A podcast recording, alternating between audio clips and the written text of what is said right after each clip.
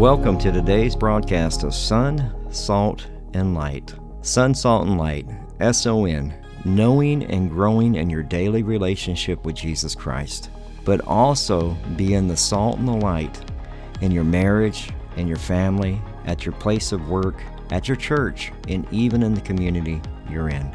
I'm Pastor Michael Petit. This is a radio ministry of our church, Calvary Chapel Devine, here in Devine, Texas. We are so glad that you joined us for today's broadcast. We are a Calvary Chapel, so we simply teach the Bible verse by verse, chapter by chapter. We believe that God uses His Word to transform, restore, and to change lives one verse at a time. If you're visiting our area, you'd like to get information about our church or church service times, maybe even track down some of the other teachings that we have available through podcast, whether it's through Audible or Spotify or Apple Podcasts. You can do all of that at our church website at calvarydevine.org. That's calvarydevine.org. If you have your Bibles ready, we'll continue our verse by verse study through the book of Ephesians, chapter 4, verses 17 through 19. The title of this sermon is Are You Walking the Way the World Walks? Here is the first half of this two part study. So I simply entitled this Are You Walking the Way the World Walks? Are you walking the way the world walks? We'll look at it in three parts the head, which is in verse 17, the heart, which is in verse 18, and the hands, which is in verse 19. The head will actually look, look at the intellect darkened.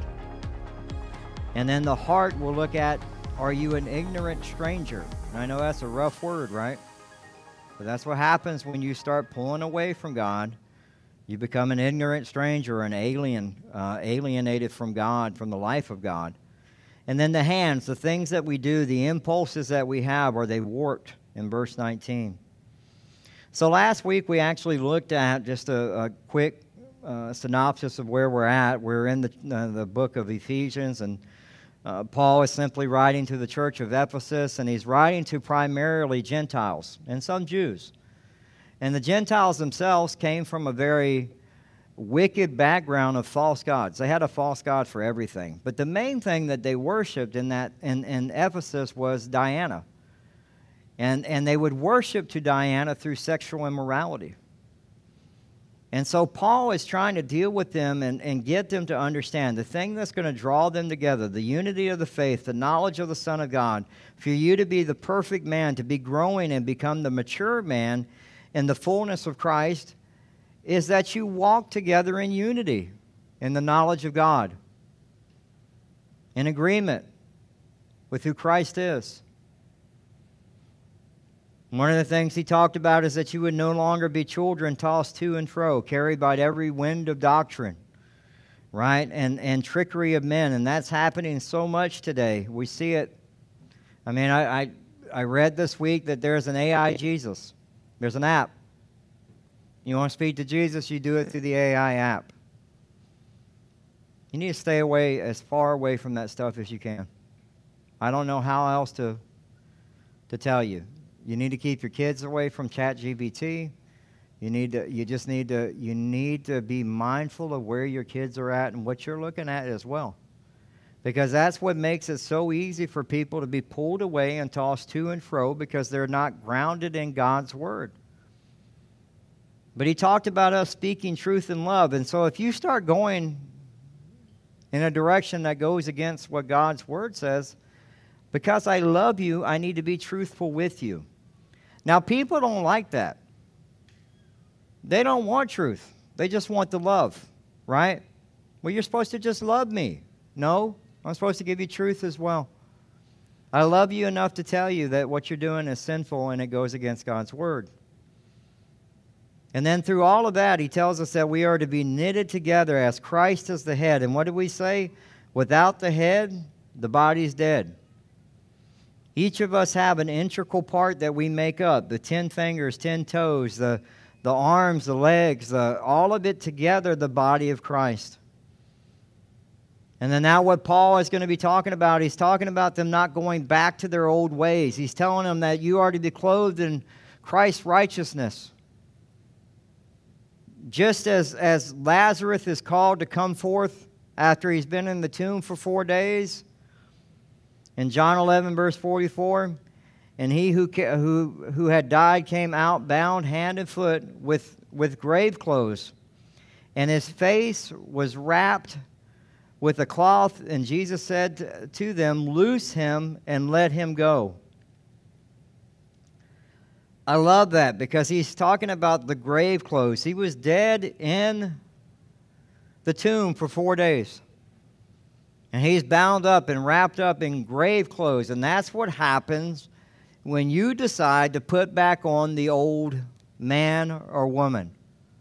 You start wrapping yourself up in those old, stinky, messy grave clothes of the flesh. And that's what we're going to be talking about today. Jesus is, is, is reminding us that, that, you know, simply we are in 1 John chapter 2, verse 15 through 17. He says, Do not love the world or the things in the world.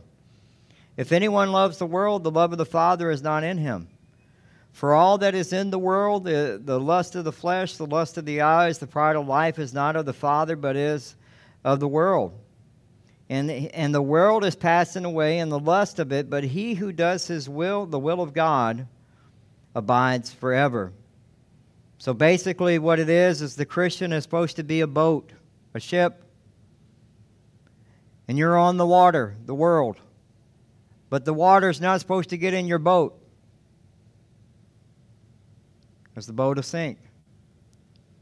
You're putting off these old things. You're taking off these articles of clothing. And that's what he's, he's talking about. He's talking about the way that we, we react, the way that we handle things. The, do, we, do we actually follow what Christ has given us to do? Are we being obedient to that? We have the perfect hope of Christ because He's the only one who could keep the law. You can't. You can't. We have grace. And so, as we dive into this piece of Scripture today, I want you to remember that, that you have grace. And this Scripture, so don't look to the left or the right of you, this Scripture is for you, the person in the mirror. It's not for your children, it's not for your spouse, it's for the person in the mirror. God is trying to do work in your heart. In your heart. It's so easy for us to go, oh man, man, if she would just do that thing that the pastor was talking about, things would change. How about you do what you're supposed to do? Right? Let's focus on the person in the mirror. And that's what we're really dealing with today. As we're putting off the old. He's not telling you to take off the grave clothes like Jesus told them, hey, get the grave clothes off of Lazarus. No, he's telling you you need to get the grave clothes off. Stop putting them back on. I've taken them off of you. And so the first portion of, of our verse here is we look at the head. The head, and we're actually talking about the intellect being darkened. And says, Now this I say and testify in the Lord. So we need to stop right there. Paul is not merely just trying to give us scripture, Paul is actually testifying. Testifying and appealing in the name of Jesus Christ. This is how important this is. Paul is testifying that y'all need to listen. He's trying to get y'all to pay attention. He's like, Now, this I say and testify in the Lord that you must no longer walk as the Gentiles do. Now, he's telling them, Look, you used to be a Gentile, and this is very important that you get this. Paul is speaking to those who are following Christ already. Do you get this? Paul is speaking to those who are following Christ. He's telling them, look, don't go back to the way that you were as a Gentile.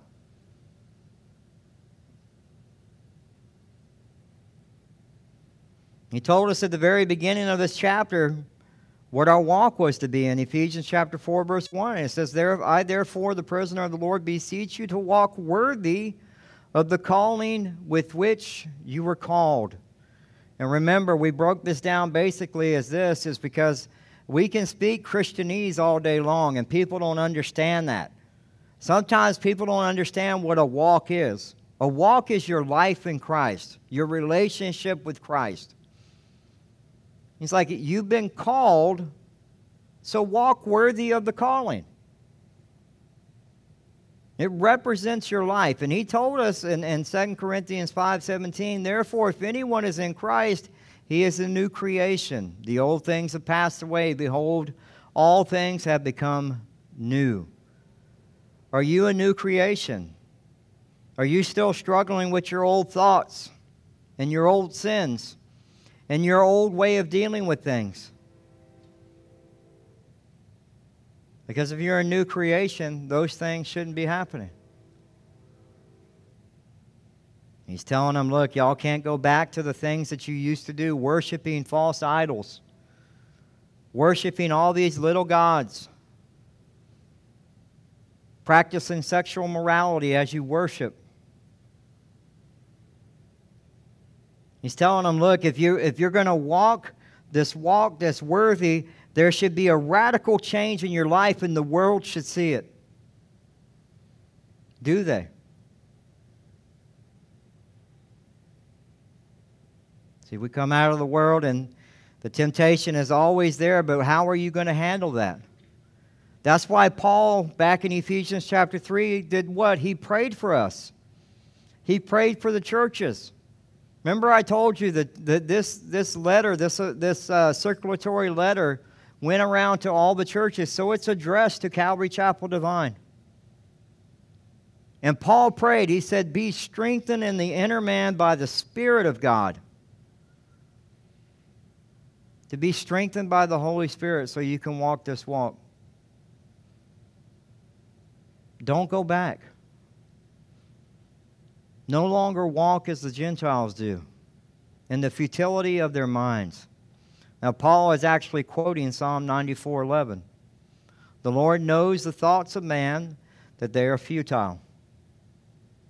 The word futile is actually vanity. It means, uh, the word in the Greek actually means empty, lacking truth. That's what a darkened mind runs to. Things that lack truth. And Jesus is the way, the truth, and the life and you're running to things that lack truth. Solomon, King Solomon in Ecclesiastes chapter 1, verse 2 said, Vanities of vanity, says the preacher, vanity of vanities is all vanity.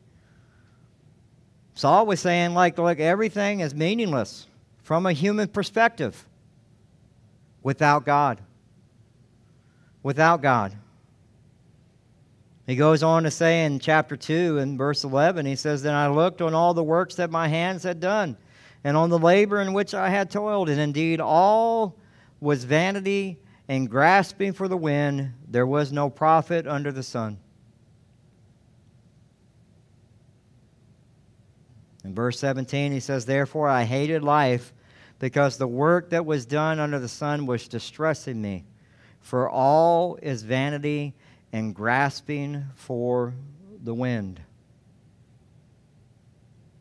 A lot of us are darkened in our futile mind, thinking if I can just get that next job, that next promotion, if I can just make more money, you're grasping at the wind. Without God being the center and the focus of your life, you're grasping at the wind, and the water is coming into your boat. And it's not long before it capsizes. When I think about this verse, I think about people that I've talked to one on one, and I've talked to Austin Carlyle of Mice and Men. And he talked about having it all. Opening for Linkin Park, doing the, the, the Metallica tours and stuff throughout Europe, having the money, the women, the fame, the drugs.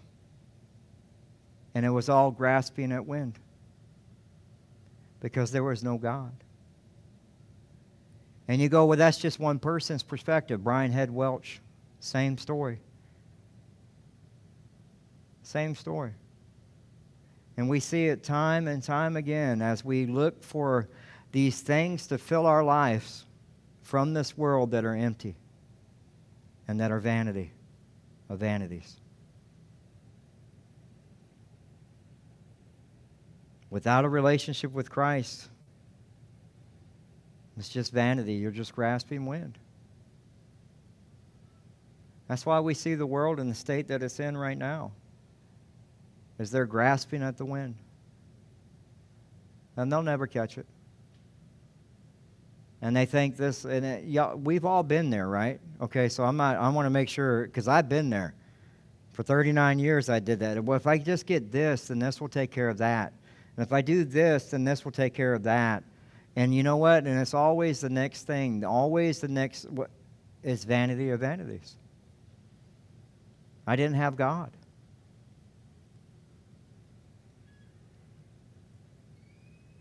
See, we cannot walk with the world and walk with God at the same time. The world, again, is like the, the analogy of the boat. You are to be on the water, but you're not supposed to have the water in the boat. You are to be like Teflon in the pan, and nothing sticks to you.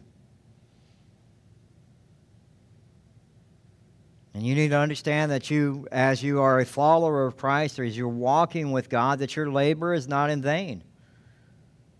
Paul said that in 1 Corinthians 15 58. What are we chasing? The largest population that, that, that is walking this earth right now is Gen Z. Okay? Born 1997 to 2012. They are the largest population walking the earth right now out of all the generations. Do you know what Gen Z wants? They want to be successful, but they don't want to just be successful. They want, they want their achievements to be recognized. That's why we have social networks now. So everything I do is put out there for achievements to be recognized, right? They, they want to have fun, but they want to do the most important thing is they only want to have fun to the things that give them pleasure. So they're driven by pleasure. They look to adventure. They want to take risks. They want an exciting life. They want to be rich. They want to have lots of money, and they want expensive things. And can I tell you something? That is every generation that has ever walked this earth. So when you think that you can say this generation is worse than that generation, I was part of the generation of the 80s. We were bad. Every generation is a mess. But what your kids are dealing with is 10 times worse than whatever, what, what we deal with. And you need to be sympathetic to that. That doesn't mean you get away with what you're doing.